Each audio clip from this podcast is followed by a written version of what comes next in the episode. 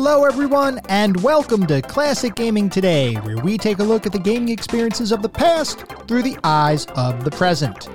I am your host, Tony, and today we're going to look at Super Mario Kart, a kart racing title developed and published by Nintendo, released in 1992 for the Super Nintendo Entertainment System.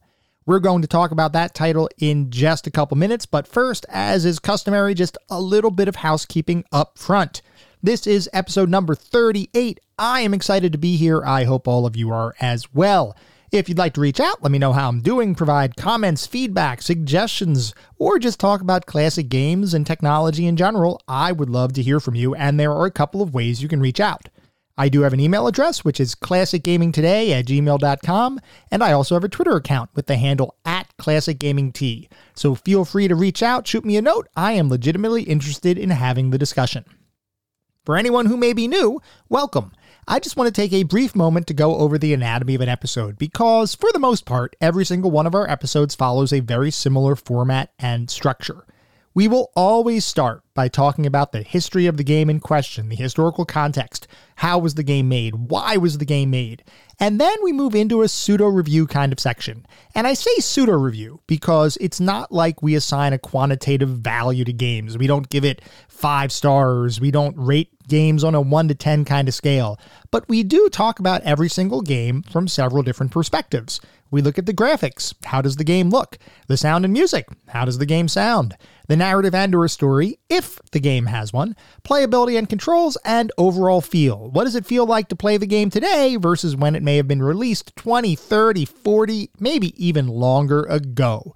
And we do all of that to reach a verdict as far as how well the game holds up today.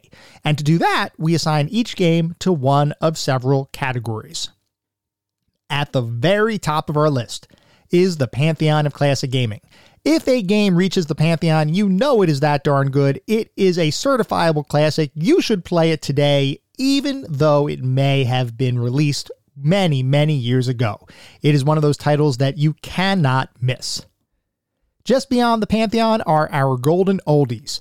These are still really good experiences. I still highly recommend that you play them, especially if you have particular nostalgia for the game or you enjoy the genre in which the game lives. Absolutely, you should play these games. They are highly recommended. Not quite Pantheon level, but still really good experiences nonetheless. Beyond the golden oldies, we reach our mediocre mentions.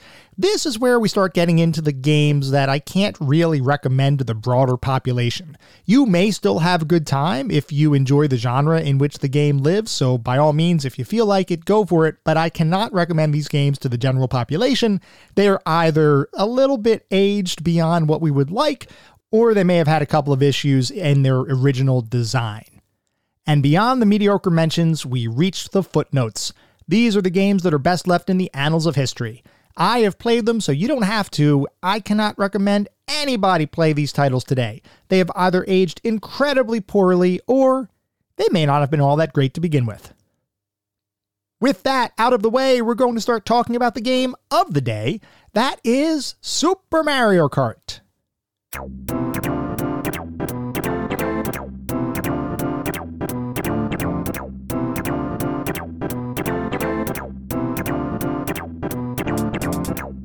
Super Mario Kart is a kart racing title developed and published by Nintendo, released in 1992 for the Super Nintendo Entertainment System.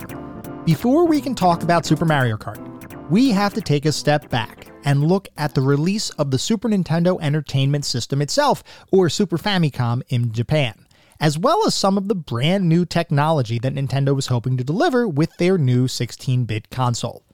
First, though, I want to mention that there is an awesome Super Mario Kart documentary that the Gaming Historian YouTube channel published in late 2022.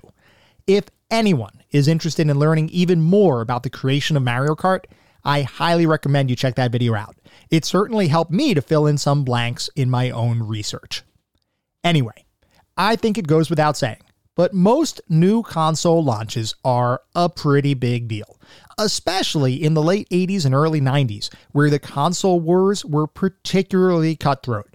Every single company releasing a new console was out to prove their console was the one that consumers should purchase above all others. Nowadays, the major consoles have a relatively similar set of capabilities that they all enable in some form or another, with only some disparity between Nintendo and their focus on fun and portability versus Sony and Microsoft's focus on raw power and technical specifications. But in the early 80s and 90s, the gap between consoles was considerably wider, and this extended not only to hardware, but to the games available on each console as well. When the Super Famicom, or Super Nintendo, released in 1990 in Japan and 1991 in North America, respectively, Nintendo was entering a market where other 16 bit systems had already been released by competitors. NEC had their PC Engine or TurboGrafx 16, which, although not a true 16 bit system in all respects, still had much higher graphical capabilities than 8 bit systems of the time. And Sega had their Mega Drive or Genesis, which was a true 16 bit system in both graphics as well as processing capabilities. As Nintendo prepared to enter the market, they had to figure out a way to make up for lost time, as well as make a mark in the 16 bit video gaming landscape. Otherwise, they ran the risk of being left behind, despite the mega success of their original 8 bit Nintendo Entertainment System, as well as their Game Boy Portable system. And there were two major ways that Nintendo wanted to distinguish itself from the competition. One was technological advancement, and the other was in their launch titles and the extreme quality that they were trying to drive into those launch titles. From a technological perspective, I don't want to go into the nitty gritty details of all of the technical specifications of the system. What I do want to focus on, though, is one major technological addition that Nintendo put front and center in the Super Famicom marketing materials, and that is the concept of Mode 7 graphics. When the Super Famicom was being engineered, it was determined that the system would have eight different so called graphics modes for use on the system, governing how graphics, sprites, and backgrounds would be displayed on the screen. Mode 7 is pretty much the only one that gets any sort of attention whenever you talk to gamers from the 90s, or even when you read published articles from back around that time, because the effect was so different than what had come before. Recall from our Star Fox episode that the Super Famicom, in its default configuration, has no real 3D graphics processing capabilities. The system was designed almost exclusively for two dimensional graphics and worlds, with three dimensional capabilities only really possible via add in chips included on specific cartridges' PCB boards, like the Super FX chip. But Nintendo devised a way to create a pseudo three dimensional effect using its base console by using a combination of perspective correction and image stretching, along with a bunch of linear algebra to transform images and the way that they'd be displayed on the screen, Nintendo could make it seem like the player was experiencing a 3D environment, even though the system itself was only using two dimensional images. That, in a nutshell, is what Mode 7 is. It takes a single background image, it performs a bunch of image transformation operations on it, and then ultimately stretches and scales the image so that from certain viewpoints, the game would appear to be rendering a three dimensional landscape, complete with an actual horizon and the appearance of image depth, meaning you could effectively walk into an image as though you were navigating a world. Now, retrospective analysis of Mode 7 recognizes that the technology was amazing at the time, but also recognizes that it doesn't necessarily hold up quite so well from a visual perspective when looked at through a modern lens. It's not like true three dimensional visuals were playing on a Super Nintendo system. It was, for all intents and purposes, a cool graphical trick. Regardless, the fact remains that Nintendo pushed Mode 7 hard, and really saw it as a discriminator when compared to competing consoles of the time. Because of that, they knew that they wanted to include Mode 7 visuals in their launch titles, primarily as a way of demonstrating a key selling point of their new console. For the Super Famicom, there were two launch titles that Nintendo was readying for the market. One was the latest release in the incredibly popular Super Mario series, entitled Super Mario World, while the other was a brand new futuristic racing game whereby players could race around gigantic tracks at breakneck speeds while attempting to beat their opponents to the finish line. That game was F Zero.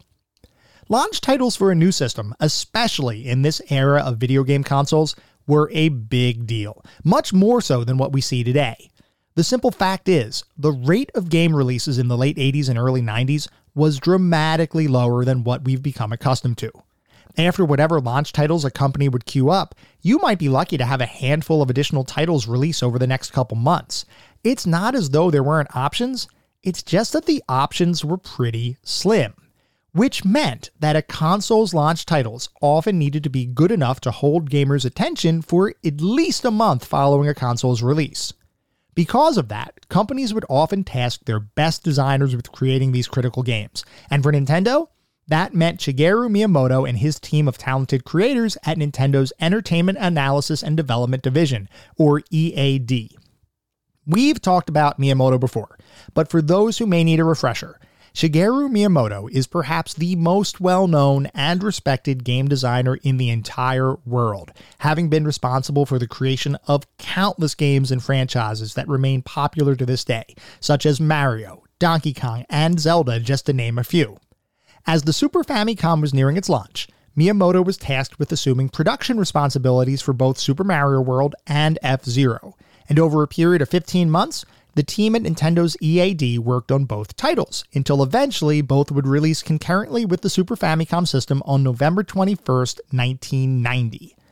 As the latest in the Super Mario series, Super Mario World had a ready made audience salivating at the possibility of experiencing an advanced 16 bit adventure starring the mustachioed plumber, and Miyamoto and the team didn't disappoint with numerous technical and gameplay enhancements evolving the Mario formula, including the introduction of Yoshi, a number of new power ups, and an interconnected world with a variety of secrets and hidden exits that gamers spent countless hours searching for. F Zero, by contrast, was a brand new intellectual property, and it was this title that was really designed to demonstrate what Mode 7 graphics were all about. In F Zero, the player would choose from one of four racers, each with their own attributes, and would take their chosen character and race across several tracks, all in the hopes of coming in first and beating the competition. Players would have a behind the vehicle view of the action, with effectively a heads on perspective that created a sense of depth that just hadn't been possible on home consoles before. Gamers loved it, and many people consider the title to be one of the best games of all time. Despite the acclaim it received, the development team wasn't 100% happy with the game, primarily for one reason. Because of the speed of the game and the size of the tracks, the experience was restricted to a single player only, meaning there was no multiplayer capability in the title. It was strictly a solo affair. The team couldn't spend too much time lamenting that limitation, though, because there was yet another title Miyamoto was producing, scheduled to release around a month after the Super Famicom's release. This was yet another game designed to demonstrate the power of Mode 7 graphics, only this time via the creation of a more realism driven flight simulation experience as opposed to the breakneck futuristic racing of F Zero. That game was Pilotwings. Pilot Wings would feature a variety of flight based activities, including piloting a light airplane, skydiving, hang gliding, helicopter rescue missions, and rocket belt flights. In all instances, Mode 7 graphics were used to create a sense of scale and three dimensionality that really made it feel like you were traversing an actual world rather than simply a two dimensional screen in a video game. Similar to Super Mario World and F Zero, Pilotwings was very well received by both gamers and critics. The EAD team had succeeded in delivering three hit titles, all released within one month of each other. 1991 saw the team continue to work on high quality titles for the Super Famicom and by extension the Super Nintendo system, as they released both a port of the popular computer city management title SimCity, as well as the next title in the Legend of Zelda series, A Link to the Past. The team was simply firing on all cylinders. Every single release was a mammoth home run. With such success comes even greater expectations, and the EAD team was now faced with the prospect of what their next game should be. As the team began deliberating on what to do next, they looked at their recent works and they recalled that F Zero, while an undeniable success, was still a bit of a disappointment insofar as the experience wasn't able to be made into a multiplayer title. So, it was decided that the team was going to try their hand at creating another racing title in a similar style to F Zero, using Mode 7 graphics, albeit with the ability to allow for split screen multiplayer racing. Now, I mentioned before that F Zero created a sense of speed unlike what had previously been experienced on home console releases, and one of the reasons that the team was able to do that was because each individual track was absolutely massive, at least in terms of Super Famicom capabilities. That track size was pretty much a requirement for the insane speeds the game would display. The fact that each track was gigantic meant that the team could afford to have cars move at a faster speed while still, at the same time, allowing players to be able to control the vehicles without too much difficulty, since any turns would be telegraphed far enough away that you could still maintain speed without requiring split second maneuvers. Maintaining that speed and those track sizes would have been impossible for the Super Famicom to do for two players at the same time. So, the team knew that in order to create a two player racing title, they'd have to make the game design, at least in terms of world size and speed, much simpler. The question was how to take a traditional racing kind of experience and slow it down without making the game a dull experience. As design began on the game, Miyamoto asked various individuals from across EAD to begin working on the title. Recognizing that he'd need people with some pretty strong Mode 7 experience in order to make this new game a reality, he assigned members of the teams that had previously worked on both F Zero and Pilotwings to begin collaborating on this new game, eventually tasking two individuals, Tadashi Sugiyama and Hideki Kono, with co director responsibilities. Sugiyama had just recently acted as the director for Pilotwings, so he knew what it would take to bring a full fledged Mode 7 driven title to market, while Kono was fresh off working on level designs for Super Mario World, which was pretty much Nintendo's flagship title for the Super Famicom. With Sugiyama and Kono in place, and the rest of the team filled out with programmers, artists, and other creative individuals that had previously worked on EAD's Super Famicom titles to date, the team got to work. Early on, the team decided to create a prototype of a racing title using hover cars, similar to the vehicles used in F Zero, but with much smaller, albeit more complex, tracks and a slower overall vehicle speed. This, however, just didn't have the right feel, according to the team. It was almost like there was a disconnect. With hover cars styled similarly to F Zero, there was an expectation that the action would be fast paced. Making those cars slower just didn't work. Similarly, taking another type of traditional racing style, like Formula One, which was popular in Japan at the time, would have had the same kind of issue. If they couldn't maintain the right sense of speed, they couldn't do the game justice, and the game simply wouldn't be fun to play. One of Shigeru Miyamoto's core gameplay philosophies is that a game had to be fun above all else. It didn't need to be the most technologically advanced experience, but it should make players smile while they're playing it. These early prototypes were not hitting the mark. As luck would have it, while the team was researching alternate forms of racing to potentially base their game on, they came across go kart racing, which looked as though it might provide a slower paced, albeit still fun, experience for players.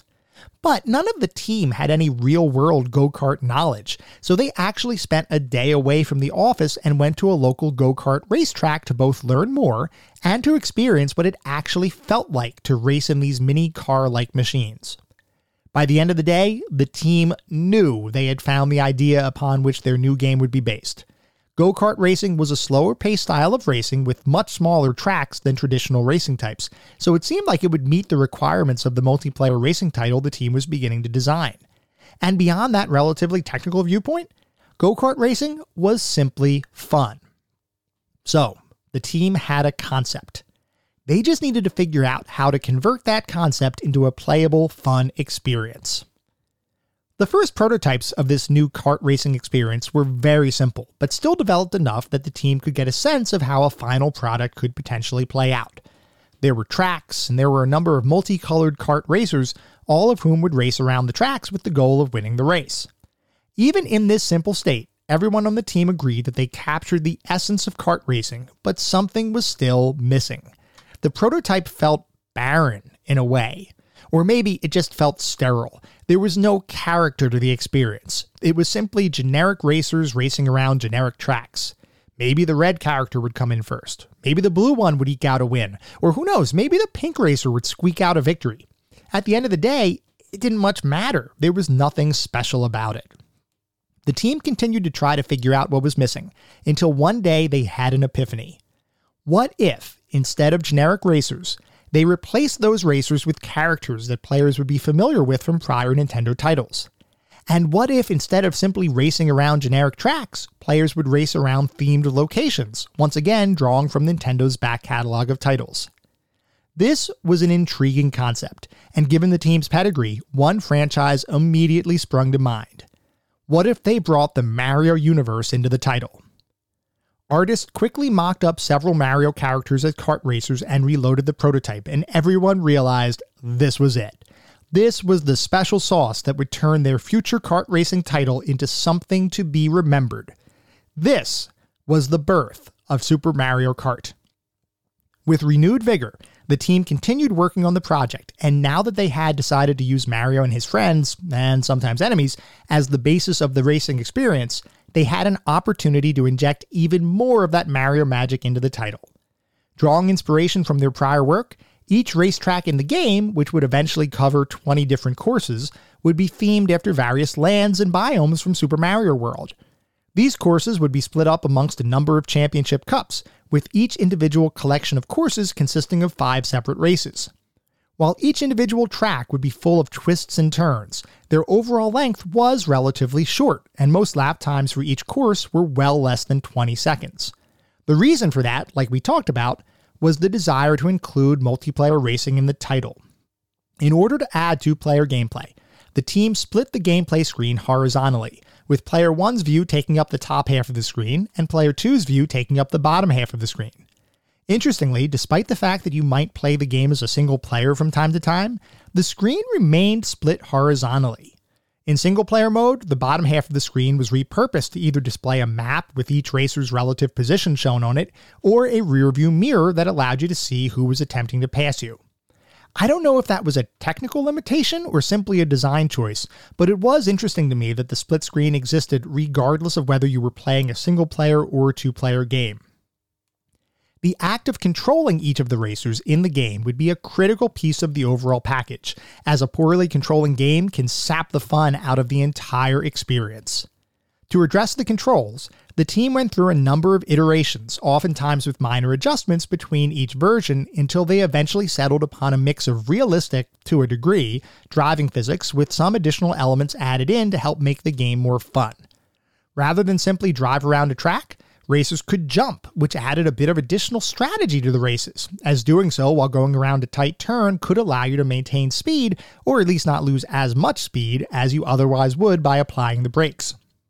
This evolved to include not just jumping, but a more advanced technique called the power slide, which was akin to drifting in other racing games, but made a bit simpler to pull off in this particular title. With the controls and overall design coming together, focus shifted on how to make the game even more fun, especially for players who might be a bit less skilled at actual racing mechanics. The thought was, delivering a straight up racing game would be okay, but for players who may not be that proficient at racing titles, it might not be that fun if they didn't have a reasonable chance of winning. So, the team decided to add various items and power ups to the game, skewing the probability of good items appearing in favor of individuals who may be near the back of the racing pack. These items, in some instances, could literally change the outcome of a race almost single handedly. They added a degree of chaos to the mix and created a situation where almost anything could happen, making it so that a racer was never truly 100% out of a race. If they got the right item, the tides could effectively turn on a dime. The task of composing the game's music would fall to Soyo Oka, a female musician who had previously worked on several Nintendo titles, including Pilotwings, under the tutelage of Koji Kondo, who you may remember was the original composer for both Super Mario and The Legend of Zelda, amongst many other titles. Oka's task was to create a series of tracks that captured the whimsy of Mario based themes while at the same time creating music that would feel appropriate for a racing title. That likely sounded like a strange combination at the time, but it was critical in being able to sell the idea of a Mario based racing game. With items, driving controls, music, and the overall theme and tracks finally coming together, Super Mario Kart was shaping up to be a brand new, fun take on the racing game genre. But Shigeru Miyamoto still felt like something was missing. Everything in the game up to this point was solely about competing for first place. Whether you were playing a multiplayer Grand Prix mode, head to head racing between you and a buddy, or trying to best the computer as a single player racer, the focus was always the same place first, win the cup. Miyamoto thought there was a need for a different kind of mode focused on pure one on one competition where the goal wasn't necessarily to race, but was more about playing more directly against your opponent in a non racing kind of setting. The concept became the foundation for the game's two player battle mode, where you and a friend, or soon to be enemy, would each choose a character and use various items to attempt to deplete your opponent's shields. Spread across several tracks designed specifically for this mode, players would jump, shoot, and ram their way to victory. And I gotta say, from personal experience, some of the most fun times in gaming that I have had around this time were playing battle mode with my brother. It was pure carnage, chaos, and above all, unbridled fun. With that final element in place, the game was finally ready for the public, and Super Mario Kart would release on both the Super Famicom and Super Nintendo within days of each other in late summer 1992. Critical response to the title was pretty much universally positive, as critics declared the game's combination of graphics, music, and overall gameplay to represent the pinnacle of game design, with many publications naming it to their best games of the year and, in later years, best games of all time lists. The game would prove to be a commercial success as well, with nearly 9 million copies sold worldwide, good enough to rank as the fourth highest selling Super Nintendo game of all time. Beyond the release of the actual title, the significance and impact of Super Mario Kart would be far reaching. For one, it single handedly created a new genre of racing game, the kart racer, and over the years that would follow, a number of companies would try their hand at copying Nintendo's success by releasing their own kart racing experiences. Even further, and perhaps more importantly, Super Mario Kart was the first title where Mario Universe characters would appear in a game outside of one of Nintendo's traditional platforming games, and based on how loved the game became with players, it was a formula worth exploring further. This would lead to a number of titles where Nintendo mascots and characters would appear in a variety of settings and game types, with Mario and his friends taking part in tennis tournaments, board game nights, soccer matches, baseball games, golf outings, and, perhaps most significantly, competitive fighting tournaments. Without Super Mario Kart proving that Nintendo characters could cross over to other game types, I wonder if we would have ever gotten Super Smash Bros. Maybe, but maybe not. Beyond the various crossover titles that would come out, Super Mario Kart itself would evolve into a long running series that has graced pretty much every Nintendo console to date, while also making its way into modern arcades as multiplayer racing cabinets. While pretty much every aspect of the game has expanded and evolved over time, the fact remains they all still have the same core foundational gameplay loop that Super Mario Kart put in place over 30 years ago.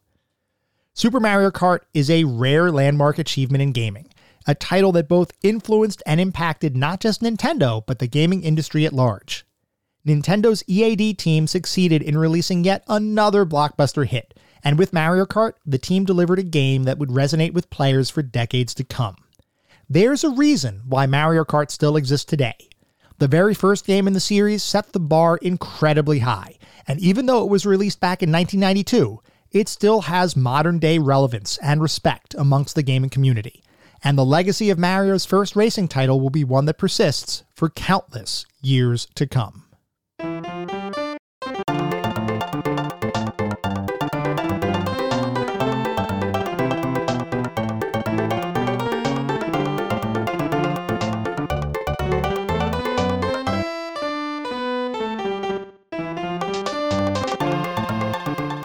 Are now going to shift to start talking about how it feels to play Super Mario Kart today versus when it was released over 30 years ago. So, just to go over high level overview Super Mario Kart is a kart racing game. You choose from one of eight different racers and you race around a number of different tracks, and they have a variety of different environments. You might have one track that is an icy lake. There might be some muddy off road courses some traditional racing tracks with an actual asphalt surface, sandy beaches, rickety ghost houses, lava surrounded castles, and, if you're good enough, a road literally made from a rainbow. Now, Super Mario Kart has several different modes. It's not just a pure racing experience. There are a number of different ways that you will interact with the game and a number of different modes that you can play the game in. So let's talk about each of those different modes just briefly so that we all get the sense of what the game overall encompasses. one of the primary, if not the primary mode in the game is their Grand Prix mode, which is a single or two player kind of experience. And in this mode, you pick a difficulty, which effectively is your overall speed of your carts. So you start with 50cc and 100cc unlocked. You can, if you perform really well at the 100cc course, you can unlock 150cc difficulty mode, and we'll talk about those difficulty modes in a little bit. But the way it works is you pick a difficulty mode, you pick a racer, and then you go off and you race. There are a few different cups you can choose from. In 50cc mode, there are three different cups that you have the ability to select. Each of those cups are a collection of five different races. So, as 50cc mode, you can select between one of three different cups each of those has five races. In the 100cc mode and 150cc mode, you can select between four different cups because the final cup in each of those races or in each of those circuits is a much more difficult selection of tracks that's really designed to put your skills to the test. Now, within the Grand Prix mode, the goal is not necessarily to win first in every single race, but you want to win first across the entire cup that you are racing in. In each race, you can uh, place either first, second, or third, or fourth. If you don't rank fourth or higher, you will have to restart the race. So you do have to finish the race in either the first through fourth position. And depending on which position you finish in, you get a number of points assigned to you. And that happens for each of the five races in the overall cup that you've selected. So you can have any number of combinations of different placements in each of the individual races, as long as by the end of those five races, you have more points than the competition, you win. And if you get one of the top three places, there's a little trophy screen that happens after the fact, and you get awarded a trophy, and you kind of are congratulated by the game. Although in reality, the only the only uh, spot that actually matters is getting the gold because you need to get gold in order to unlock some of the other features in the game. So, regardless of the fact that you can play for fun and, and win or you know, place or show, so to speak, in horse racing terms, you really do need to win in order to unlock all of the different aspects of the game.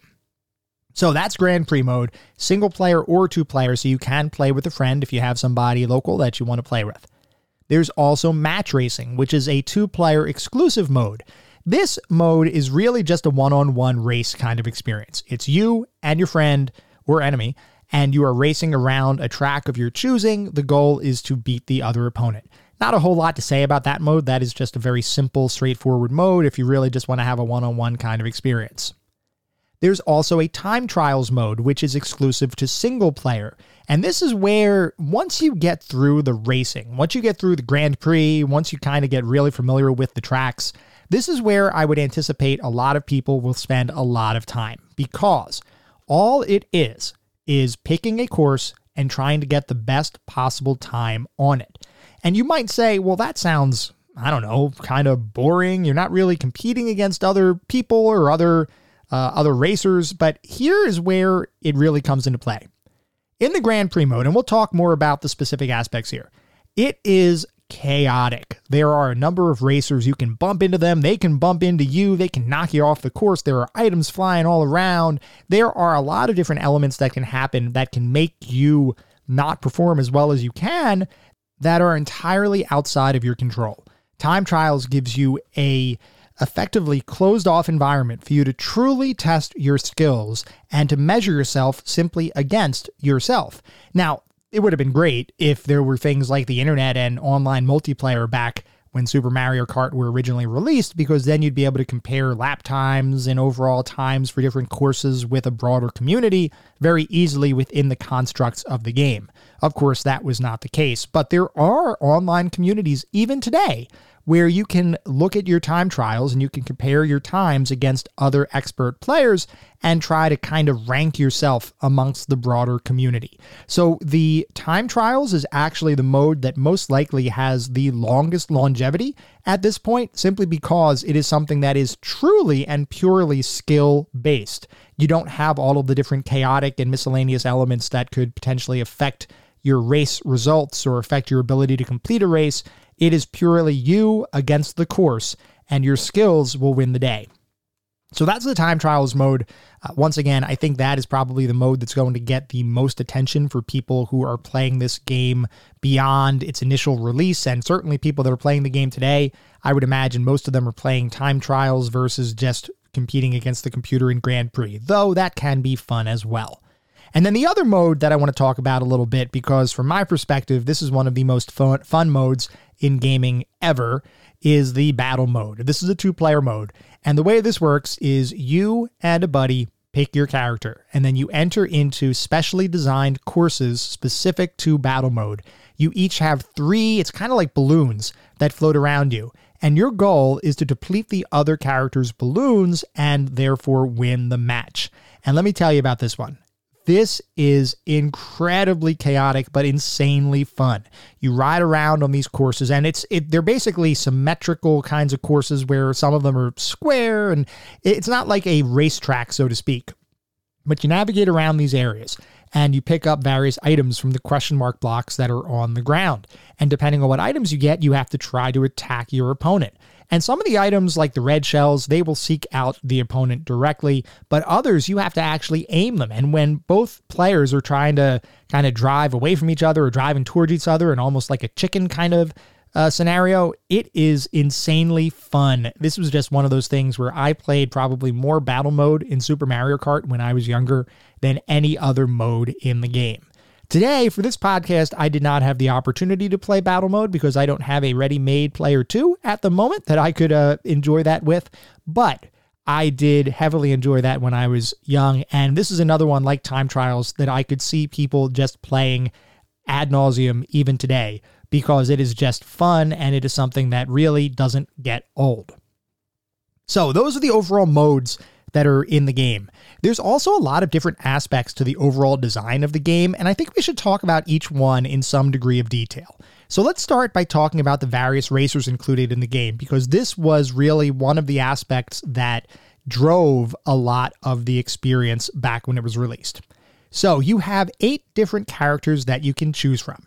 You have Mario and Luigi, you have Toad and Koopa Troopa, Princess Peach and Yoshi, and Donkey Kong and Bowser.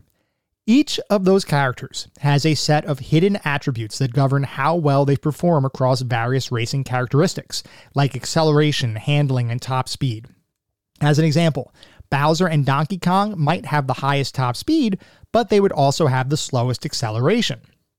Toad and Koopa Troopa might have great handling, but they're otherwise slow racers and can be knocked around the course by heavier racing characters, and so on. So, all of these characters have different attributes that govern how well they will perform in a race. And the game is designed in such a way that there are character pairs who share the same attributes, meaning not every single one of those eight individual characters are truly distinct. Mario and Luigi, as an example, they perform the same regardless of who you control. Their only difference really is the way they look, and in some cases, which items computer controlled racers have access to. And we'll talk about items in a little bit. Now, each character can technically win any race, though there is a bit of a learning curve from my perspective associated with the slower accelerating characters like Bowser and Donkey Kong. The reason being that if you bump into an obstacle or a wall, you lose all of your speed, which makes it difficult to get back in the race. Now, there are some ways you can kind of mitigate that, and more skilled players will be able to do various maneuvers that both avoid hitting obstacles and maintain a high speed, regardless of what's happening on the tracks, as well as there's actually a move where you can jump at the right time as you're about to impact an obstacle, and you don't actually lose speed, you just bump off or careen off in a different direction, which is, once again, a pretty advanced skill in the game. But somebody just starting out, just starting to play the game, is not necessarily going to have those skills. So that's why I say the learning curve is a little bit higher for those characters. You probably want to have a pretty strong sense of how the racing in the game works before you start tackling Bowser or Donkey Kong or any of those slower accelerating kinds of characters. So, those are the characters in the game. Let's now talk about power ups, since they can have a huge impact on how each race plays out. And I'm going to talk about each one briefly. So you have a green shell. Green shell is pretty much a very standard kind of power up. You can shoot the shell forward or you can drop it behind you. It basically shoots in a single direction. Whatever direction it is that you're aiming, it will move in that direction. There's no homing ability or anything like that. It just shoots. It can bounce off of walls, and sometimes I know myself, I would shoot shoot it at somebody, I would miss, it would hit a wall and then bounce right back and hit me, which made me curse everything in the world. But it is still somewhat useful if you can get close enough to the racer in front of you to shoot the shell and actually have it hit them but it kind of has limited use beyond that, other than driving or adding a little bit of additional chaos to each individual race. You also have a red shell. This is much more useful because the red shell is effectively a homing missile. It will attack whatever player is immediately in front of you in a race, or in battle mode, it'll just go right after your opponent, which is kind of awesome. The red shell is incredibly useful, and it's one of those things where you can use it if you're further back in the racing pack. But where I find the best use of the red shell is right as you're in second place, as you're entering the final lap of a race. Because, and we'll talk about the rival system in the game in a few minutes, but what you want to try to do is mix up the computer controlled characters that are near the top of each of the races, because that makes it so that your points, hopefully, are going to be so much so that by the time you get to the fifth race, you basically can win by just placing fourth. You don't have to worry about winning that race. If you can do that, then you're kind of golden for that final race. So the red shell is incredibly useful. You also have a mushroom, which is effectively just a power boost. It's an accelerator boost. So a lot of times, if you're on a straightaway and you know that there's a turn far enough ahead, you can use this. That really does give you a nice boost of speed. You do want to be careful using a mushroom around corners or certainly on tracks that don't have walls because you can potentially shoot yourself right off the side of the track. There's also a banana peel, which, similar to the green shell, can be thrown either forwards or backwards. This, when you throw it or when you drop it, will remain on the track in a single position. So a racer has to literally race over the banana peel in order to be affected by it. There's also coins in the game. Now, coins are an interesting mechanic that were added into the game. You can get coins either by driving over them on the track, or you can have coins be an item that you get from one of the question mark squares that are on the track itself.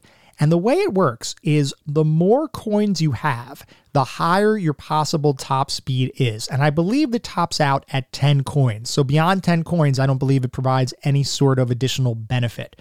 But it is definitely something where you would want to, if at all possible, maintain around 10 coins in your inventory at any point in time because you can lose coins.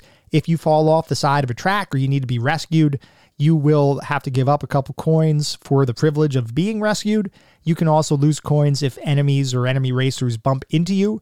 And let me tell you, they will bump into you. So you do want to pay attention to your coins a bit. Not the most useful item in the game, but it is something where at least up to that 10 count, where you get to what is effectively your max top speed, they do serve a purpose. Uh, there's also a feather in the game, and this allows you to do what is pretty much a super jump. This has limited use in most tracks, but there are some tracks, particularly in the Ghost House tracks as well as the Bowser Castle tracks, where you can exploit a fairly good set of shortcuts if you have use of the feather. That's really the the main use that I found for them is being able to take some shortcuts in those tracks and some of them are pretty significant shortcuts. So you do want to keep an eye out for where you could potentially jump over gaps that would otherwise be unable to be traversed other than going around them, jumping over them can sometimes give you a major leg up in the overall race. There's also star power in the game, which is just like star power from Super Mario games. You effectively become invincible. The driving mechanics also change when you have star power. You have much greater acceleration and much greater control of your cart when you get star power, which I will say is a little bit of a mixed bag as far as the benefit. If you're racing on straightaways or pretty standard kinds of courses, it definitely helps. If you have a lot of turns, though, and curves in a particular track, you may actually be better off using power slides to go around there as opposed to star power because I found that at least on a few tracks when I would try to turn because I was expecting to do a power slide, I kind of overcompensated the turn and made me go into or made myself go into a wall which actually ended up hurting my chances of winning versus winning. The one thing I will say that I love about Star Power is if you bang into another racer, it completely wipes them out and you get to continue on your merry way. And with the way some of these computer controlled players play, that is something that definitely made me happy. Beyond that, there is one other item available in the standard racing mode, and that is the Lightning Bolt, which is a literal game changer. You get the Lightning Bolt, and you can make everybody else shrink, which reduces their speed and allows you to ride over them, which once again knocks them out of the race for a period of time. This is something where you could be in last place, you could get the Lightning Bolt, and you could literally propel yourself to first place if you race well enough. It is that overpowered, which is awesome. Now, the game itself has this at a relatively low probability of ever appearing and will only appear if you are in the back of the pack. I believe the only chance for a lightning bolt to appear is if you're in fifth place or below. So it's not like you'll be in first place, you get a lightning bolt, and you can completely decimate the competition. There are various, uh, I'll say, advantages given to the computer that prevent you from getting too far ahead of them, and that's one of them. But at the same time, the game does provide some opportunity for players to be able to get back in the race if they're not performing quite as well. And I do want to mention there is only one other item in the game. It is specific to two player battle mode, and that is the Ghost. The Ghost will turn you invisible and will steal whatever item your opponent has, which can be pretty darn fun if you get a good item from them and it makes you go invisible. So that is a little bit of a fun item to use. That's not available in any mode other than the battle mode. Now, even though those are the items in the game, the interesting thing is that computer controlled racers don't necessarily use those items. Those items are pretty much only for the player. All of the computer controlled characters have their own unique items in many cases, some of which act similarly to the standard items in the game, but there are others that are completely unique. And like we talked about, there are sort of uh, cart pairings or car pairings that we have for the different racers and attributes. There are also some pairings that happen with items here as well. Not in all instances, but in some. Some of the characters share certain items. So, as an example, Peach and Toad both have access to a mushroom. Now, this is a poison mushroom, which means they can throw it out on the track, and if you land on it, it shrinks you down, similar to the lightning bolt, albeit it doesn't spin you out like the lightning bolt does. So, you, this will basically make you shrink and it makes keeping any sort of lead that you may have very, very difficult because you're moving slower and you can potentially be run over by other racers. Donkey Kong has access to a banana peel, which is the same exact banana peel that's in the game available to players, so really nothing to talk about there. Yoshi has access to an egg, which acts the same exact way as a banana peel. It is simply a reskinned banana peel, so nothing really to talk about there. Koopa Troopa has access to a green shell, which is the same exact green shell available to players, so nothing really to call attention to with that one. Mario and Luigi both have star power.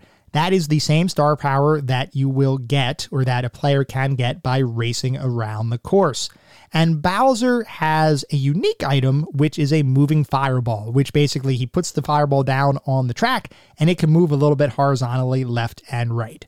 Now, that doesn't sound like it'd be that big of a deal. It sounds like they're using some unique items, but a lot of items that come directly from the normal item items that are in the game. The thing is, because computer controlled characters are not actually picking these items up from the game world, they have, once again, some advantages over players. And one of the advantages is they have an unlimited supply of their special item. They can literally use them at will. The only time they cannot use them is if you're in the first lap of a race. At least that's what I noticed. I have not noticed a computer controlled character using their special item in the first lap of any race I've been on. Once you hit the second lap, though, you better be ready. And at later difficulties, this becomes absolutely insane. And we will talk about that in just a little bit. So, before we move into the more specific aspects of the game, like graphics, sound, and narrative, I do want to take a look at what the back of the box says, because as you all know, I love taking a look at the back of the box. I love reading about how different companies marketed their products and how they really tried to sell those products to you as consumers, especially around this era of gaming, because it's not like we had YouTube to look up gameplay videos. It's not like we necessarily had a ton of magazines that went into in depth reviews to try to sell the items, although they did exist.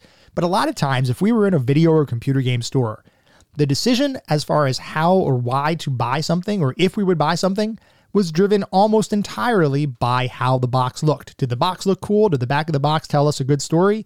If so, we're probably going to pick up the game. So, for Super Mario Kart, the back of the box says Ladies and gentlemen, start your engines. The Super Mario Go Kart Park is open for fun. Master the unique driving styles of Mario, Luigi, and the Princess. Drag with Donkey Kong Jr., crash with the King of the Koopas, lock fenders with Yoshi. You can race head to head with a friend or against the computer in great split screen Mode 7 graphics. Do you have what it takes to win the Gold Cup in the challenging Star Circuit? It's as much fun to drive as it is to win. Feel like a bit less speed and a lot more strategy? Take a crack at the battle mode. In four different maze like courses, you'll use Koopa shells, banana peels, superstars, and other wacky weapons to burst your opponent's target balloons and triumph. And then a couple of bullets. Two games in one Mario Grand Prix and Battle Mode. Eight familiar characters, 20 different tracks, three different skill levels, and battery backed memory saves your best times. So that is what the back of the box says, and I've got to say that would have sold me. There are also some images of the game, which, if I were looking at this back when it was released, I would have thought, holy cow, those are the graphics on a Super Nintendo. Sign me up. So, we're now going to start talking about the more specific aspects of the game. We're going to start with graphics. For a 16 bit Super Nintendo title, this looks really, really good. Even today, I think the Mode 7 graphics really made the game feel advanced. While playing the game, you would never really think, oh, this is just a cool two dimensional graphics trick. It looked like what you would expect a racing game to look like, and it worked. Colors were all vibrant, animations were smooth, and there was no slowdown at all, or at least nothing that was worth remembering. Pretty much everything looked good. I will say that the rearview mirror has a much lower level of graphical fidelity than the rest of the game, which I can completely forgive given even that was a fairly advanced design and implementation for the time in which the game was created. Otherwise, though, the game looks really good. But I should note that even though the Mode 7 graphics in the title look great, they don't totally hold up under scrutiny if you take a more critical view of the title. Meaning, if you go out looking for issues, you can certainly find them. But if you're simply playing the game, I doubt anyone would come away thinking it looked anything other than a solid 16 bit title. Moving on to the sound and music, I want to preface this by saying I believe Soyo Oka had a pretty steep challenge when composing the music. How do you take traditional, very well known Mario themes composed by Koji Kondo and make your own equally great sounding music in a completely different genre than what had come before? The answer to that question, we now know, is to hire Soyo Oka, who absolutely knocked the music out of the park. I love this soundtrack. Every musical piece feels perfect, and if I didn't know better, I would have simply assumed Kondo composed all these tracks. Nothing felt out of place at all. Every single song felt like it belonged in the Mario universe and stood alone as quality compositions in their own right. My personal favorite is the theme that plays when racing on beach tracks, which I think is a perfect combination of laid back tropical cool with just a hint of speed. It is simply perfect. Sound effects are similarly well designed and really capture the feel of being in Mario's world, albeit on go kart tracks as opposed to traipsing about the Mushroom Kingdom. Not a single complaint about the sound effects or music. They enhance the enjoyment of the game, and I love everything about them. Moving on to the narrative and story, there really isn't any story here, and I don't believe there's any true explanation given as to why all of these various characters have gotten together to race go karts against each other. That being said, it doesn't really matter. This is a racing game. We don't need an epic story here. And honestly, a story in the game probably would have felt a little weird. So, no story to speak of, but also no complaint about that fact. Moving on to the playability controls, there's a lot to talk about related to the overall playability and the controls of the game, because even though the game appears simple at first glance, there is a surprising amount of depth here. You have your typical controls for steering your vehicle around the various tracks, using the D pad for steering, the B button for acceleration, and the Y button for your brakes. The A button allows you to use items that you can pick up, and the left and right shoulder buttons are used to make your cart jump. Steering, acceleration, and braking work pretty much the way you would expect. There is a way to time your acceleration at the start of the race to receive a boost, which I thought was nice, though if you mess up the timing by pressing the accelerator too soon, your wheels will spin out, which is not so nice. For the most part, though, regardless of how the race starts, you can recover. The real nuance and strategy of the game, however, comes with how you use your jumps while racing. By default, if you jump as you're going around a turn while keeping your accelerator down, you'll enter into a slide that will attempt to maintain speed while cornering around the turn. This, however, oftentimes results in you skidding off the track entirely unless you ease up on the accelerator. If you hold your jump button, however, you can go into what feels like a more controlled slide, and if you steer just right, or more accurately countersteer, you can emerge from a slide right where you want to be on the track and without any loss of speed. This skill set, the whole power slide countersteer thing, is absolutely unessential for the normal difficulties, meaning the 50cc and 100cc speeds. But if you master them early, that makes you a much more proficient racer and simplifies your ability to beat your opponents. That skill set, though, becomes almost required at the 150cc speed, which is unlocked after you beat the special cup in 100cc mode. If you want to beat the ludicrous difficulty of the upper tier mode, you need to get really good at power sliding. Otherwise, I honestly don't know how you would win. Actually, you know what? This might be a good time to talk about difficulty in the game, since it does affect the overall playability of the title. So, difficulty in Mario Kart, and we talked about this a little bit, is assigned based on the speed of your kart. 50cc is the easiest and is a nice introduction to the game. There are three cups available in that mode, and the special cup, which is kind of the hardest collection of tracks, isn't able to be unlocked here. In 100cc mode, you get a nice step up in challenge, but it is still doable with a bit of practice. That mode has the same three cups as the 50cc mode, with the addition of a special cup that, if you finish with a gold medal, will unlock 150cc mode. And 150cc mode is absolutely brutal and will make you want to throw your controller for hours on end until you eventually get proficient enough to simply compete with the computer. Note, I said compete rather than beat, because there is absolutely no guarantee you will win the gold here despite how well you race.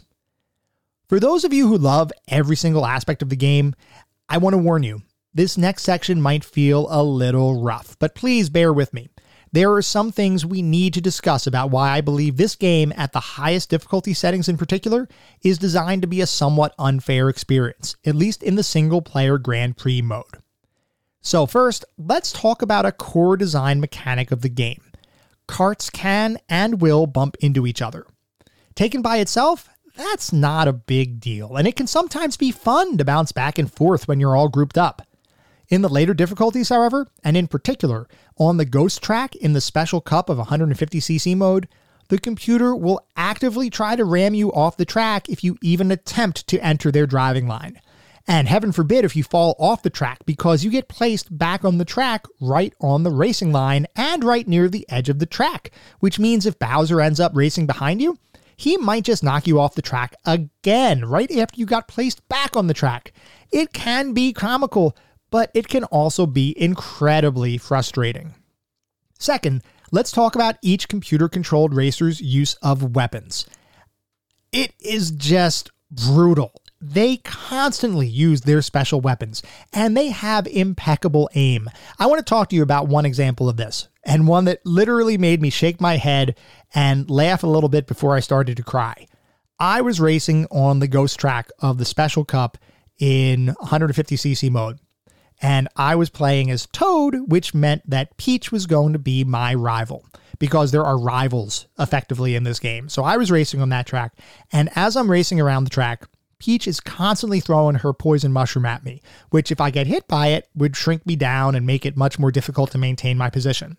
I had managed to avoid the mushroom for three or four of the laps. I was doing pretty well. And there was one point in the race where I decided I got the mushroom, the special power mushroom that gives you extra acceleration. And I thought to myself, you know what? I'm going to use this. I'm going to get even further ahead and I am just going to leave the rest of the competition in my dust. So I hit the accelerator on the power mushroom.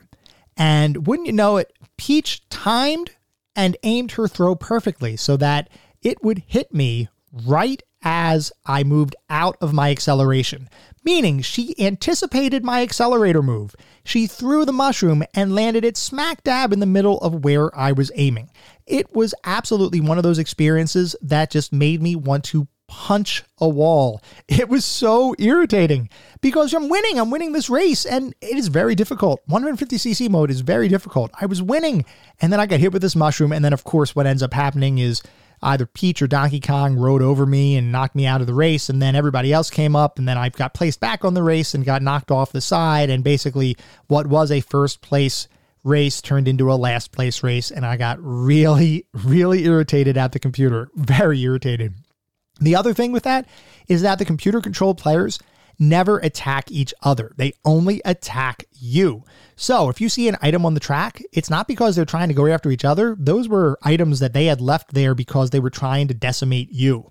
The other thing is, they can jump over obstacles and weapons that you fire at them with an insane degree of skill. They basically have constant access to use the leaf. You can't jump over any items, but they can jump over items whenever they want. And there have been times where I was literally right behind an enemy or a racer, and I fired a shell. And literally, split second accuracy, split second timing, they hit their jump and the shell just races right past them and they just continue. They don't lose any speed. They just continue racing around the course like nothing even happened. And I'm like, no, I fired the shell. I should have, you should have. Eh, well, in any event, it can be a little bit frustrating. So let's talk about the rival system too, because I've referenced it a couple times so far. And this also plays into the concept of what a lot of people have termed the rubber band style of racing gameplay. Now, I want to preface this by saying, from what I understand, the original Super Mario Kart does not, in fact, have the same kind of rubber band gameplay systems in place that future iterations of the title have. But I want to use that analogy for the point of this discussion. Rubber band gameplay refers to a mechanic where no matter how far ahead in a race someone may be, the game will take various actions to make the race actually be a closer finish. That could be giving better items to individuals who may be falling behind, or in the case of computer controlled characters, giving them superhuman speed and abilities to catch up to the pack. The Super Nintendo version of Super Mario Kart has some aspects of this, like the fact that the worse you're doing, the better the chance that you'll receive a good item from the question mark blocks that are littered around the track. Another way the game uses a rubber band like mechanic is with its rival system. Note that I don't know if this is an official name for the system or not, but the rival system that I'm talking about refers to the fact that for each character, there is a predefined rival who will always hang with you in a race. As an example, Toad's rival is Peach, which means that by default, a race outcome will either always have Peach win over other computer controlled characters, or if you win, Peach will come in second, no matter what unless, of course, you manipulate the outcome of that event, say by firing a red shell at Peach to make her drop down in the rankings, which you might think, awesome, there's no way Peach catches up now. Except you would be wrong, since because Peach is your rival, as long as there's at least a lap left in the race, she will catch up, almost guaranteed. Legitimately, the computer cheats to make this happen. There is no way, under normal circumstances, anyone could catch up with the speed that these computer characters do. The one caveat here is that if you are on the last lap of a race, you could actually knock Peach out close enough to the finish that she doesn't finish the race in second or first. If that happens, the racer who comes in second, or first if you end up not winning the race, will become your new rival and will have the same supernatural abilities that Peach once had. On 150cc difficulty, this means that every single race is a race for your life. It is constant tension and constantly needs you to watch for the cheating computer. It feels like no matter what you do, you are never truly solely in control of your own destiny. I know that was part of what the team was going for with how they designed the items into the game, but the computer on the hardest difficulty goes well beyond what this core mechanic should enable. Now, I do recognize that computer artificial intelligence at this point wasn't terribly advanced. So I'm assuming the reason the computer is given such advantages is because there wasn't a way to program the computer to actually be smart and act more like a human player to create true difficulty. So instead, artificial difficulty was inserted. I get it, but it doesn't mean I have to like it. And when you combine all of those, as well as some really tricky and narrow track designs with a ton of obstacles, like, say, the first track in the Special Cup of the 150cc mode, Donut Plains 3, you have a recipe for a situation where the ante to even stand a chance at winning is incredibly high and partially driven by luck. That all said, you can develop your skills high enough to offset those challenges, and I did in fact beat the 150cc mode fair and square after hours upon hours of practice. Even now, around a week after I beat the game, my left thumb is actually still numb from using the control pad and racing the title. I may have actually injured myself, but I did do it. after many hours of practice, although I would be lying if I said it wasn't a frustrating, hair pulling experience. Now, regardless of all of that and all of those critiques, the game still plays really well. It's just that there are some aspects of the experience that are designed in a more frustrating rather than fun way. So, how did it feel overall to play the game? Even after all of that negativity, and you might think that if I'm being this negative about certain aspects of the game, that it wouldn't feel all that great to play. But the reality is, the game is an absolute joy to experience. The best way to explain it is that the game is simply fun. It doesn't matter what mode you're playing, it's just fun and it looks, sounds, and controls great, even today.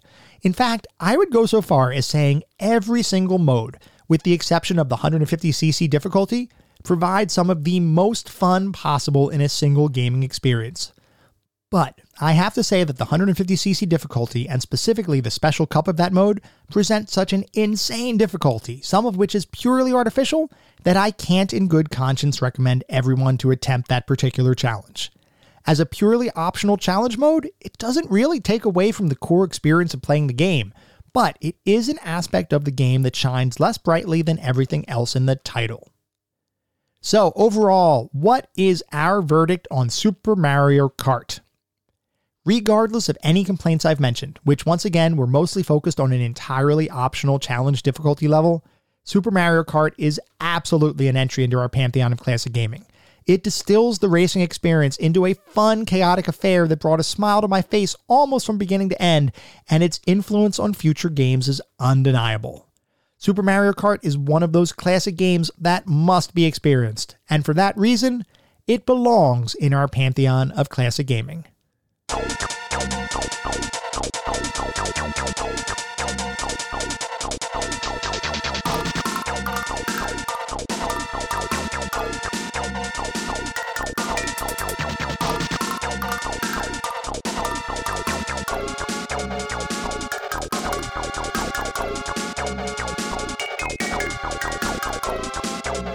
That was our episode on Super Mario Kart. I hope you all enjoyed listening to it as much as I enjoyed creating it. If you'd like to reach out, let me know how I'm doing, provide comments, feedback, suggestions for future episodes, or just talk about classic games and technology in general, I would love to hear from you, and there are a couple of ways you could reach out. I have an email address, which is classicgamingtoday at gmail.com, and I also have a Twitter account with the handle at classicgamingt. So feel free to drop me a line if you feel so inclined. I am definitely interested in hearing what you all think. Before we sign off the week, I do want to mention that our next episode is going to be focused on Secret of Evermore. So if anybody has any particularly fond or not so fond memories of that experience, please let me know. At the same time, I recognize you're likely listening to this podcast on any number of podcast aggregation engines, and if you feel so inclined, it would be great if you could leave me a review. This is not about bolstering star counts. It is not about trying to harvest a bunch of five star reviews, though if that happens, awesome, that means we're doing something right. No, this is really all about gathering the feedback necessary to make this the best possible podcast it can be. The only way to do that is to gather feedback and make sure that any gaps are addressed and we are hitting the mark with what everybody wants to listen to. We gain new listeners every single day. This has been an awesome experience. I have loved having this podcast and communicating with all of you. And if you would feel so inclined to let me know, make sure that we're doing the best possible thing we can do, it would be greatly appreciated. We'll be back in around a week with our next episode focused on Secret of Evermore. Until then, remember sometimes the games of the past are just as good, if not better, than the games of today. Goodbye, everyone.